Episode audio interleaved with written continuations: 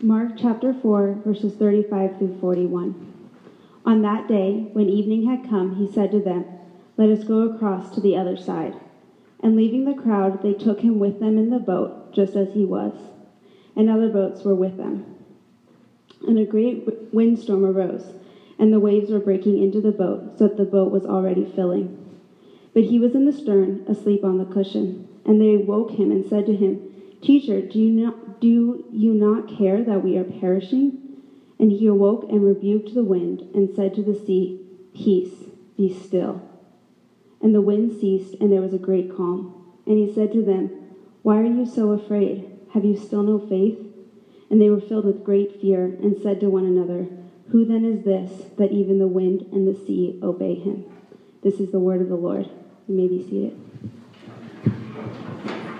All right. Thank you, Abigail. Um, welcome again. Welcome to Redemption Church Tucson. It's really good to see you all here this morning. My name is Dave. I'm the um, lead pastor here, and so um, welcome. And again, it's really good to meet you. If you've never heard me preach before or you're new, um, I have a stutter, so just want to make sure that you all know what that is so you're not like, what is going on there? Uh, what's happening? So that's all it is. It kind of comes in and out. A couple things I want to say real quick before um, we keep on um, is Jared had said that, that the giving through, it was called Easy Tithe, had, um, had ended. It actually hasn't yet. So we're going to space that out so it'll you still have a couple more months to make that switch. So don't worry that something crazy will happen if you haven't yet switched over. So that'll happen throughout the next couple months, but we do encourage you to uh, all those easy ways, just you know, text, email, do different things. So get that all set up. I want to say that. Also, Jared mentioned it, but if you like couldn't see because you were standing behind the wall of people who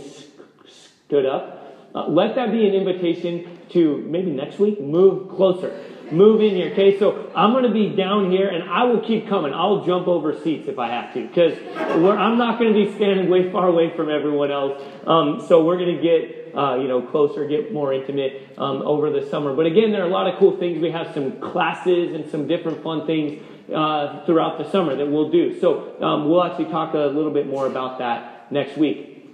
So as we start, kind of before we get into it, we're going to be in Mark chapter 4. I, I want to just say again, happy Mother's Day to you, to all of our moms. We love you. We are really excited to have a church with a lot of um, young families, with a lot of moms. We have some, some single moms, some different folks here. And I just want to say, as someone who was raised by a single mom, my mom raised four boys by herself. Um, some of you guys have heard she's a tough woman. She was a bartender. She probably, if she was here, wouldn't be excited. I told you some. She actually punched someone when she was a bartender. So, raised four boys, tough woman. I love my mom. I love moms. I, we as a church really have a heart for um, just for for moms to come alongside families, specifically even single moms. We, we just want this church to really be a light to the surrounding demographic of this school. And, and, and, and um, tragically, there are a lot of people who are kind of think they're just in it alone. And, and we want to say that's, that's not true. And, and again, want to honor moms and, and, and are thankful for you. Glad you're here. Um, we do have a gift for you, so if you didn't get it on the way out or you weren't sure about it, we have a little succulent um, plant I'll admit, I didn't know that was the word for like a little cactus that doesn't coke you until um, like just recently. Seems like the last couple of words that word is thrown out all the time, like succulent gardens. And you go to Cartel Coffee and they have a little succulent area and all kinds of stuff. So anyway, we have one of those. Um, younger, hipper, cooler people than me put those together. Kelsey, uh, Kelsey Collins did that, and so um, thank you. Um, take that gift, okay? We have a gift for you, so please take that. I want to also say this day is really hard for a lot of people. Um, I just talked to someone this morning who actually they lost their mom way too soon, uh, just a number of uh, years ago, and, and uh, he actually said, he said, yeah, you know, whoever whoever created these days clearly clearly didn't have to grieve. Because just these kind of days sometimes just really remind us of, of hardship and of sorrow and of, of loss. We have people in here, moms, who have lost their own children and people who have broken relationships with their moms. And, and I know for us, for a long time, we these days were really hard because we longed to be parents and we walked through infertility for, for years, and this day constantly was just a reminder of, of, of hardship and sorrow. And so, well, what I want to say, Kay, is this is um, this is a reminder of the reality of Jesus in a lot of ways. The reality of the kingdom of God is that it's referred to as the here and not yet, or the now and not yet. We get to both rejoice with those who are rejoicing and weep with those who are weeping. So if you haven't, if this day is just a celebratory day and you think of brunch and food and sweets and all kinds of good things, that's great. You shouldn't feel guilty, okay? Let me just say it's never about guilt, whatever the issue, but, but empathy. And, again, re- reflecting and celebrating Jesus, that we can maybe invite others who are hurting along with us to come out to brunch with us or to do different things with us. So this is a day where we get to rejoice and um, weep and get to just be together and enter into reality together. Okay, so so again with that, um, I wanna I wanna I wanna pray. I want to pray. If you if that's you too, by the way, take a plant. Okay, we want you to. Um, you might feel awkward about it if you know someone who this is hard and they maybe don't feel like they should get one of those plants. You take it for them and give it to, to them, okay? So, with that, let me pray, um, especially as we get into this passage, which I'll say, even for me as I prepared, it was really hard and really comforting at the same at the same time. And so um, I, am going to pray that God would really lead us and speak to us through this time, and, and, and specifically in the rejoicing and the mourning together, um, I'm going to pray that the reality that everything obeys Jesus' authority, that that would inform us and define us wherever we're at, coming here, sitting here today. So I'm going to ask the Lord to lead us in that through His Word in this time. Let's pray. Now, Lord, we do thank you for this morning, Lord. Thank you for. Um, I don't know. I feel like I have an emotional hurricane going on. Um, whether it was even we got to read the Nicene Creed and remember um, almost you know 2,000 years of your people, Lord, reciting the truth of who you are and that you and your word and your people have gone through every cycle and every up and down of economy and power and world history, and yet you remain the same. Lord, we're told that, um, that you are the same yesterday, today, and forever. And, and I pray that right now, as we get into your word, as we look to you, Jesus, that we would be reminded that you inform and define our lives in every way. Lord, wherever we are, when we say all of life is all for Jesus, Lord, I pray that that, that, that, that just spills out into the streets, into our real life. That uh, it's not something that we just have to say in here and kind of put on a happy face and pretend like we believe it, but can't be real and honest. Lord, I pray that we can come authentically as we are and yet still not unchanged or defined and informed by the good news of you, Lord Jesus, who you are, what you've done, what you are doing, and your authority. Lord, we need you. We pray in Jesus' name. Amen. Amen. All right, we're going to get into Mark chapter 4. If you'll go ahead and meet me there, Mark 4, verse 35. If you don't have a Bible with you, um, hold your hand up, please. Hold it up high and keep it up. Somebody will get you one. Um, si necesitas en español, tenemos.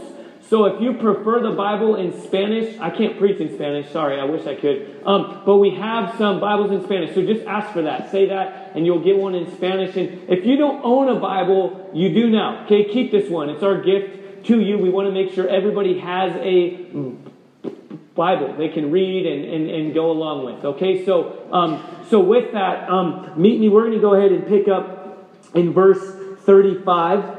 So let's let's read God's word. On that day, when evening had come, he said to them, Let us go across to the other side. And leaving the crowd, they took him with them in the boat, just as he was. And other boats were with them. And a great windstorm arose, and the waves were breaking into the boat, so that the boat was already filling. But he was in the stern, asleep on the cushion. Okay, so this is a bit of an intro, all right? Let me just kind of bring us all up to speed on where we've been um, in order to get into this really potent, little short, like six or so verses of Scripture. That's a somewhat of an intro. So if you're you haven't been with us, we're walking through the Gospel according to Mark. And the main point, the main message of this is good news. It starts the good news, the beginning of the gospel of Jesus Christ. The word gospel means good news. The beginning of the gospel of Jesus Christ. And then Jesus himself um, is presented. It says, God the Son, Almighty God is presented. The King is coming. And Jesus says, Behold, the kingdom of God is at hand, or the kingdom of heaven. That, that um, term is used interchangeably. The kingdom is here, is coming, is present. And then the followers and the people who are in this, kind of the characters, are invited to ask, Do you follow Jesus? Will you respond to him?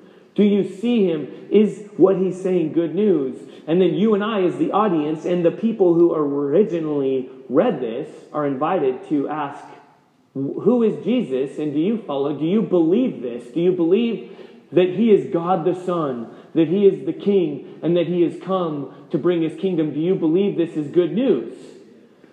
And a lot of the people in this are like, Yes, I think kind of, maybe, wait, who, who, what? Who? like, because constantly Jesus has come and he's like, the king is here. And they're like, awesome. We know what the king's supposed to do. And then Jesus, in his own authority, starts doing some things that they're like, wait, wait, wait, wait, wait, wait. That's not what our version of the king and his kingdom is supposed to look like.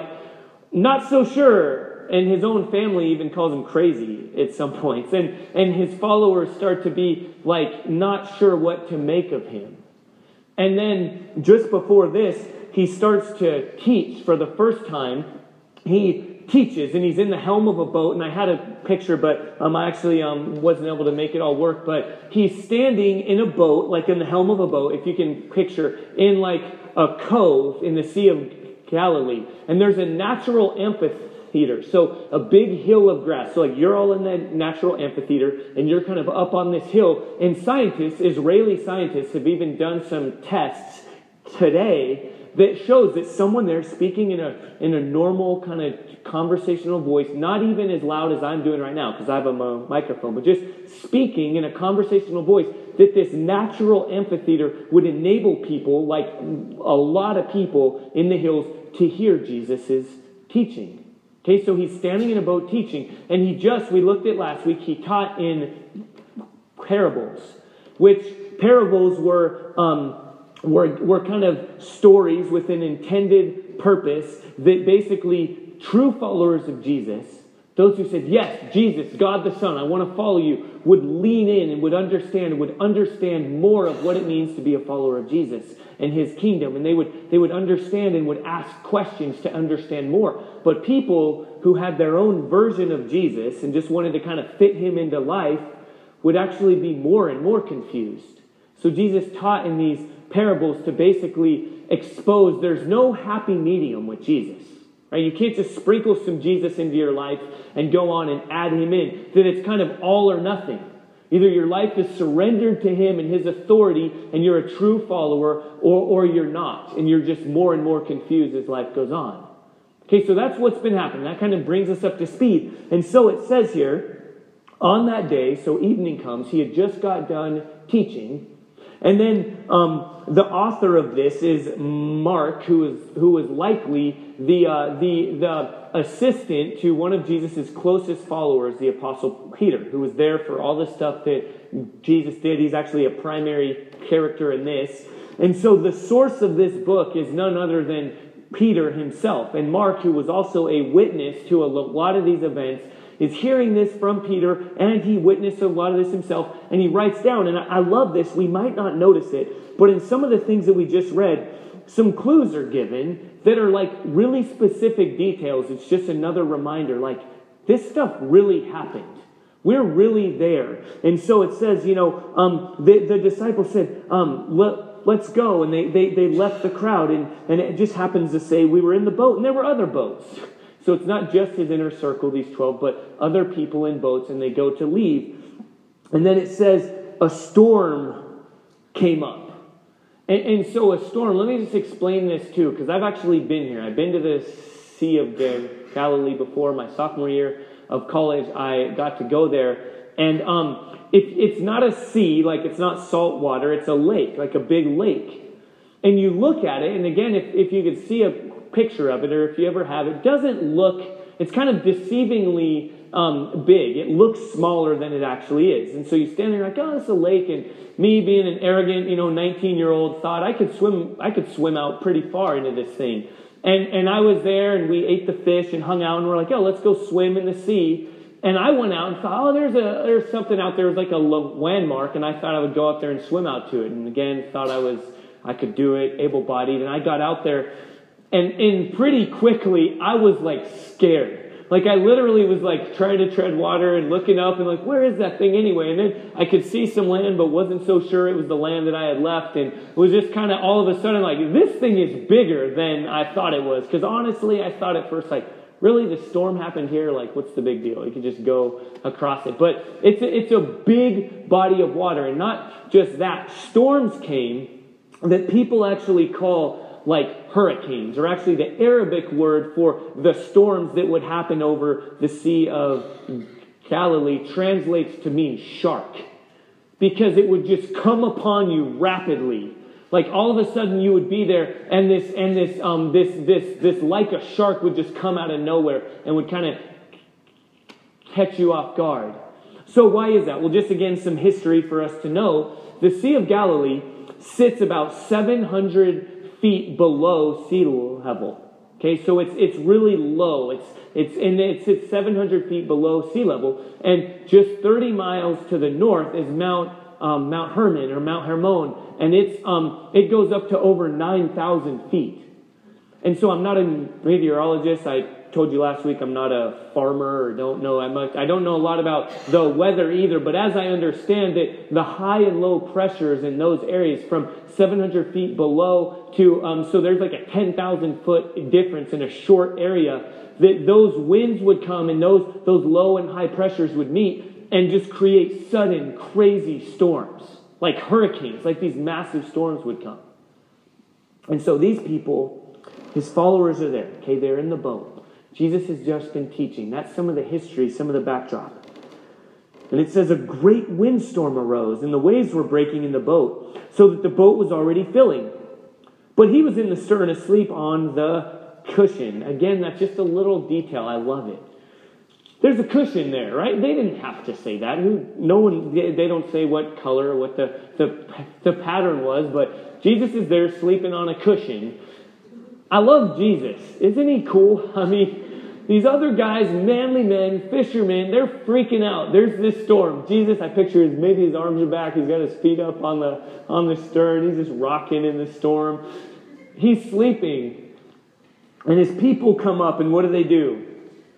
Awe and reverence, right, to Jesus. Hey, Jesus, Almighty Jesus. Let's, no, they go, Jesus, like they shake him. What are you doing? There's a sleep, there's a storm, you're sleeping. Do you not care that we are perishing? Again, revealing, Jesus, we don't really get who you are. They've already seen all these miracles. They've seen Jesus heal things. They've seen Jesus raise someone from the dead. But the reality is, for these people and for you and me, when storms come, we forget what we otherwise know. We're rattled. We're looking for answers. We look to the Jesus we thought we knew and we thought we understand, and we say, what, What's going on? Don't, don't you care about us? We're perishing. The, um, something important for us to know whenever we read the Bible, okay, listen to me, it's like this. We're reading someone else's mail. Okay, this is God's word written to us, to you and me. It's, it's inerrant, without error. It's profitable. He's speaking to us, to you and me, right now in 2015. But it was written in a particular historical context to a particular people. So, in order for us to rightly understand what he's saying to us right now, we need to do the hard work of understanding what is being said to the original audience. Okay, that's just a little helpful tip whenever you're reading God's Word. Well, let me tell you, these words Teacher, do you not care that we are perishing? would speak directly to the hearts of the original audience of this letter. It needs to speak to our hearts. And so let's understand where these people were coming from. Well, as I said, Mark wrote this account. And his primary audience he had in mind were Christians, like you and me, gathering together to learn what it means to follow Jesus. Still being challenged with that question who is Jesus and how do you respond to him? Does who he says he is inform how you live your lives? When it's right now, it's easy, we're in air conditioning, it's cool. Yeah, sure, no problem. Well, the original audience right now was the church in Rome, which was under insane persecution. Emperor Nero, the, the, the Roman emperor of his time, historically is known as one of the craziest people to ever live. He, he, was, he was a nut. And he, he would decorate his garden with burning Christians. There was incredible, terrible persecution closing in on the people of God. So, being asked that question, who is Jesus and how do you respond to him? Does his authority define your life? They would be asking that question. I, don't know. Do you not care about us? We're, we're perishing here. It's not so easy, Jesus, to follow you. It's not so easy to wear a cross around our neck. It's not so easy to raise my hands in worship and sing songs of adoration to you. My neighbor is burning in a garden right now. Do you care? We're asking that same question today. Thankfully, most of us in this room will never know that kind of persecution. Perhaps some of us do know people there are other Christians, our brothers and sisters in Christ around the world right now, if you followed the news, who do face this kind of persecution beheading, burning, um, lo- lo- loss of job, loss of uh, so- societal status, all sorts of trouble. But for us, even here in this room, it's a different context. But the reality is, we're asking that same question, right? Jesus, do you care? I'm facing some kind of trouble and I'm wondering if you care. And if you do care, are you able to do anything about it? Statistically, um, about, about over 40, let me get this right here. I think it's over 40 million people in the U.S. will be impaired by some form of anxiety this year. Some kind of anxiety that kind of cripples you, that causes you to question over 40 million people in the U.S. this year will face or will be impaired by some kind of anxiety like that. I, I, guarantee every single person in this room, either yourself or someone you know and love, is walking through some form of anxiety.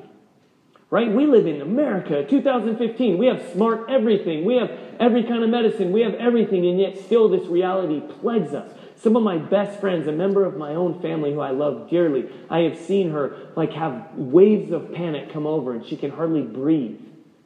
This is a reality. So l- let me just say, we're going to spend some time, okay? We're going to kind of hunker down here for a bit because it's such a real um, uh, thing that we're walking through right now, because it's so applicable to our daily lives. We're going to spend some time here looking at anxiety, looking at worry, in order to rightly understand the power and authority of Jesus. So it's not just words I'm up here saying, so it really hits home. We're going to spend some time here. And let me say, as I do, though, I'm not a doctor of any kind. I'm not a physical doctor. I'm not a medical doctor. I'm not a, um, a, a, a counseling doctor. I want to recognize that um, there are anxiety conditions and orders and things that I don't understand. I in never way want to flippantly say something that just kind of writes off the reality of these kinds of things. Okay, so I don't speak on that kind of authority, but I do speak on the absolute authority that I am 100% confident that the person and authority of Jesus is meant to inform absolutely everything, absolutely every fiber of our lives. Okay, so as we come here, I want to I want to say that, that God is the great physician. Some have called him the great cardiologist. No one understands the human heart better than God. All things were made through him and for him. So I come and I, do want to challenge us, though, to consider is my life defined or at least informed by the person and work and authority of Jesus? So, anxiety, let's look at this together. A definition I took from all kind of sources, the Mayo Clinic and Wikipedia, and you know, equally authoritative. different places that speak on such things. But, but just a kind of a de- definition that seemed to be saying all the same things was this this is anxiety. Anxiety is an unpleasant state of inner turmoil. That seems like a gross understatement for anyone who's walked through anxiety, but still, it's an unpleasant state of inner turmoil, often accompanied by nervous behavior, such as pacing back and forth. It is the subjectively unpleasant feelings of dread over anticipated events. Anxiety is the expectation of future threat. Okay, that's just real. Right? That's what that's anxiety. A lot of people walk through this and experience this. Well, conventional wisdom and practices right now, if you were to go to someone, if you were to kind of learn some things other than taking medicine, which we don't frown upon or say is always a ne- negative or anything, but the reality for a lot of people, what they'll hear is something along the lines of imagine a happier tomorrow. Okay, even as we said here, it said, um, it's a it's an it's an imagined or it's the expectation of future threat. So it's often not a real future threat. It's an imagined future threat. So so conventional wisdom says just kind of basically think happier thoughts. You don't know if that potentially bad thing will happen, so don't even think about it. Just think about a potentially better tomorrow. And I recognize that with my tone and what I'm saying, I'm creating somewhat of a straw man, right? But still, I think that's, ba- that's not the advice that the Bible gives. I think that's bad advice because I, I want to call that the ostrich approach. Okay, if you know an ostrich, what I don't know any ostriches, but what I've heard is that ostriches, when they're facing trouble, they put their head in the sand, right? Imagine a happier tomorrow. Pretend that lion's not there. Put your head in the sand. Well, you've just become an easier meal for the lion, right? Like, it doesn't change anything. You, you, you're acting like it's not there, but it, it really is. So, the good news of Jesus is not pretend that that won't happen. It's this even if that happens, look to the good news of who Jesus is, look to his authority. So, again, as we kind of dig into this a bit more, I just want to look at um, where anxiety comes from, what's going on in our hearts when we ask that same question. When we say, Teacher, Jesus, do you not care that we are perishing? We ask that same question. Where does that come from? Well, St. Augustine, I'm actually going to quote a saint from of old and a new saint. Um, St. Augustine, who is explained by an author and a, and a pastor, Timothy Keller, who I quote all the time, um, they, they say these things. So Tim Keller explains what Augustine said. So Augustine's definition of anxiety is this. He says, Here's where anxiety comes from. All of us have good things in our lives, and we love them. We desire them. Good things. Parents and children are good things. A career is a good thing. Romance is a good thing. Sex is a good thing. All sorts of things are good things. We have lots of good things in our lives. But sometimes good things, which are finite, become ultimate things. Good things that we love, our families, the desire to be a mother or a father, parents, relationships, our bank accounts, our, our homes, our, our imagined future. All these things are good things. But Augustine says where anxiety at its root comes from is when those things define us. When something that is infinite, that by nature cannot exist forever, so is therefore vulnerable, when that becomes the object and the source of our hope in any way, anxiety comes up. Or Tim, Tim, Timothy Keller kind of expounds on it by saying this Anything but God and His will is vulnerable, but nothing can take God away from, from you. Now you're fearless. But anything else you set your heart on like this can be taken away. When there's a threat to it, you go to pieces. Okay, again, let me just explain this to us, okay?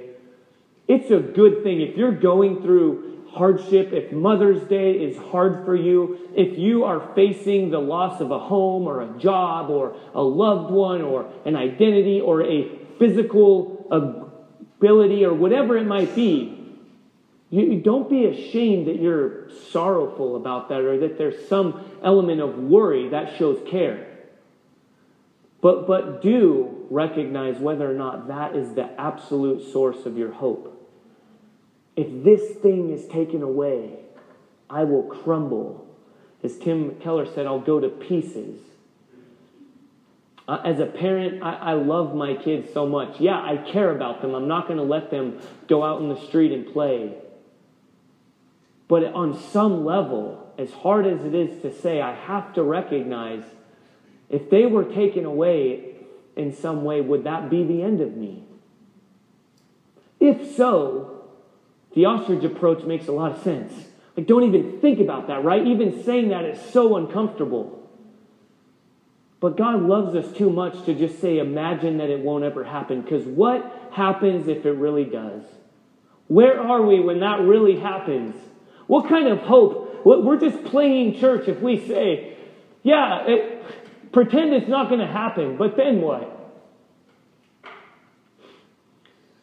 But the good news of Jesus is even if it does, there's good news.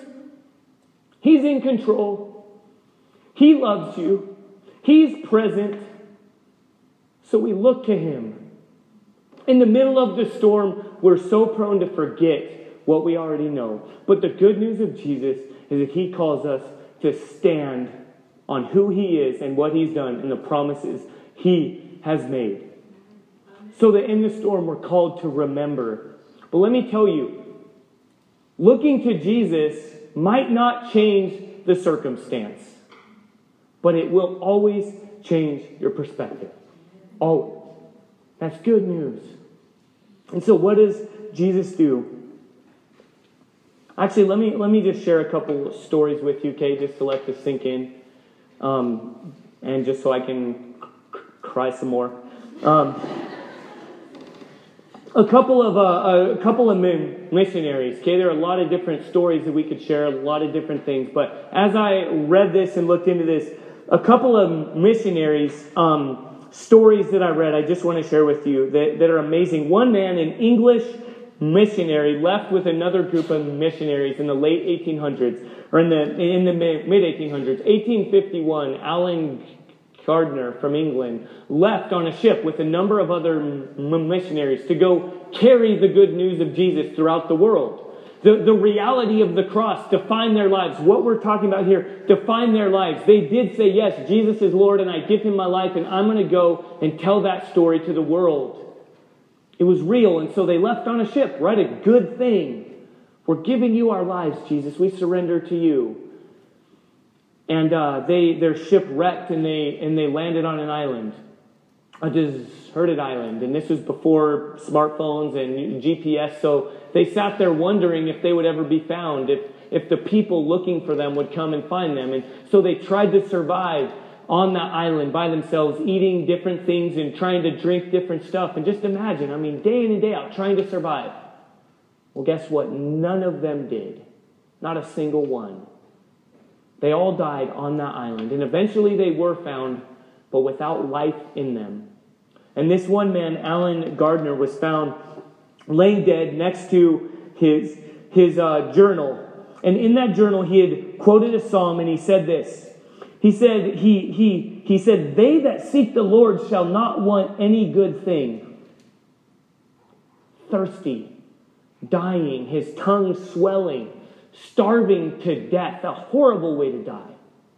And guess what the last words he wrote were? I am overwhelmed with the sense of the goodness of God. The very last thing he wrote was that.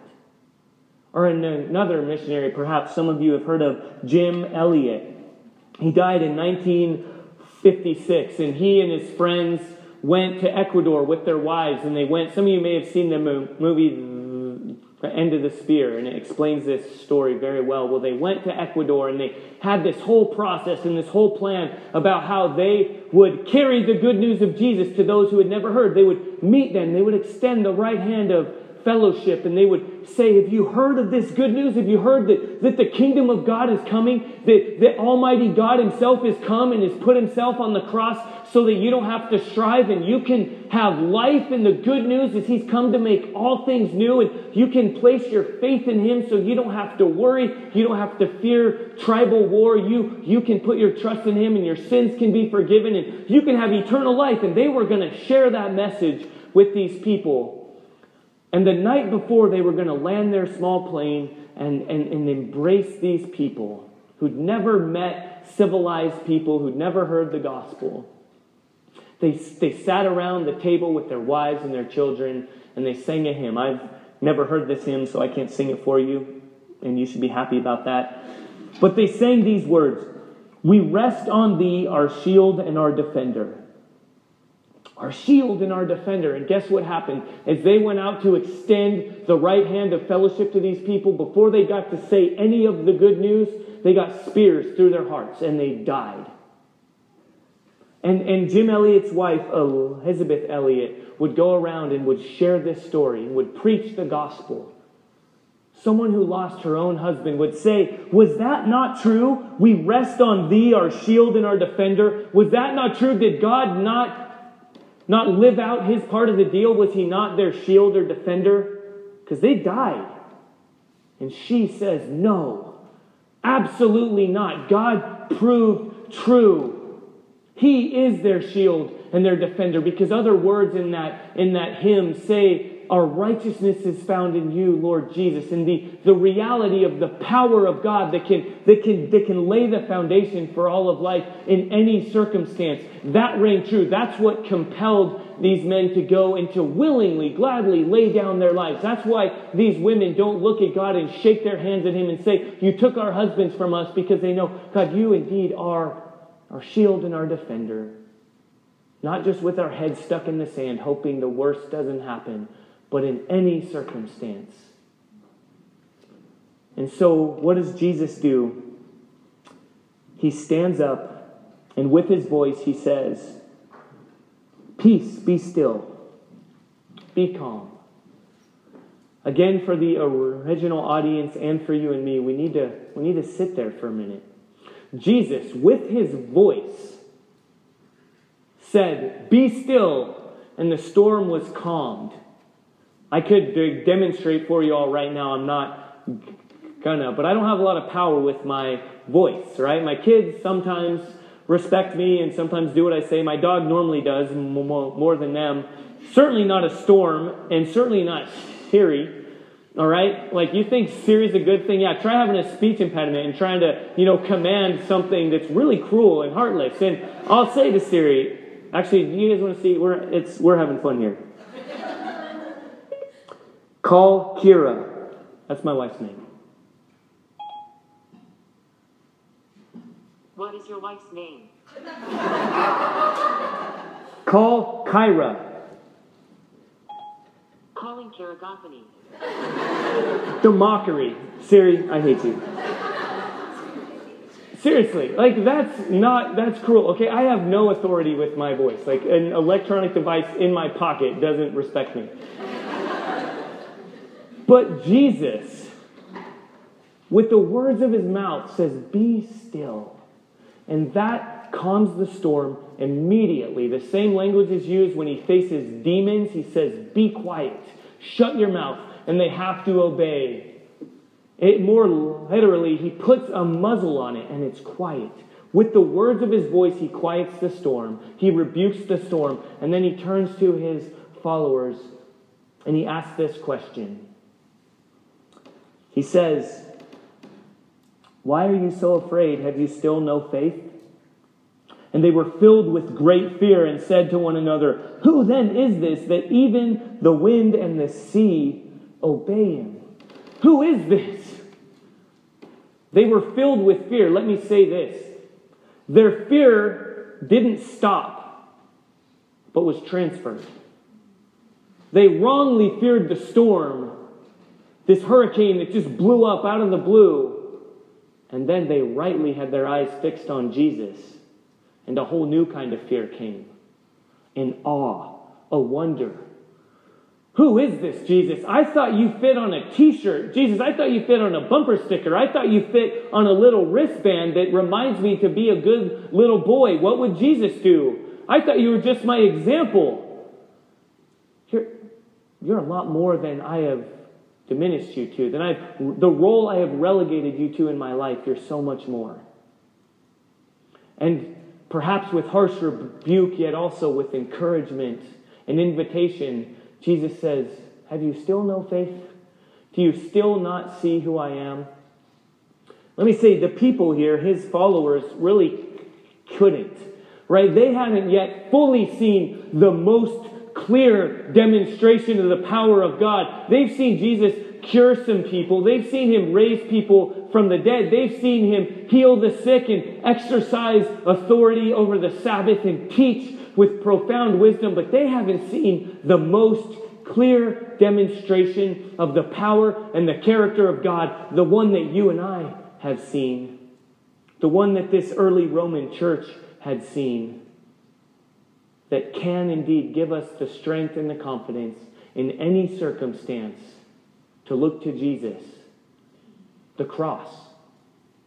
The power of God most clearly displayed. Yes, saying peace be still to a storm is great. Some of us might think, yeah, if I could see that, then I would have faith in Jesus. Well, we don't have to see that. We get to look to an even greater display the cross, where Almighty God can undo the effect of sin that has absolutely plagued every aspect of life Sin, the fact that we individually and corporately have turned our backs on God.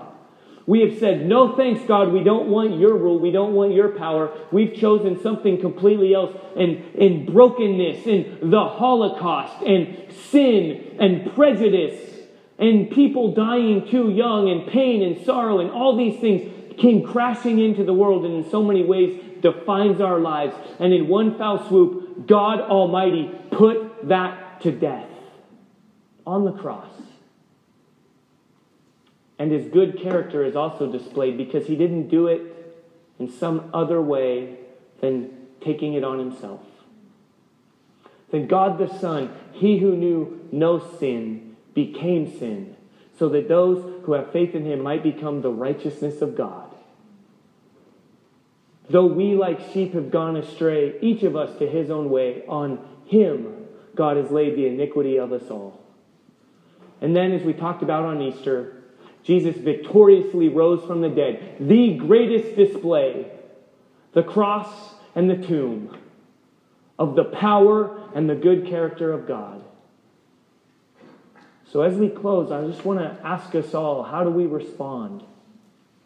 Do you understand the good news that, as one author and pastor says, Jesus is great, so you don't have to be in control? Jesus is glorious, so you don't have to be afraid. What if that defined your life? What if, in the place of deepest sorrow and pain and tragedy, that were true?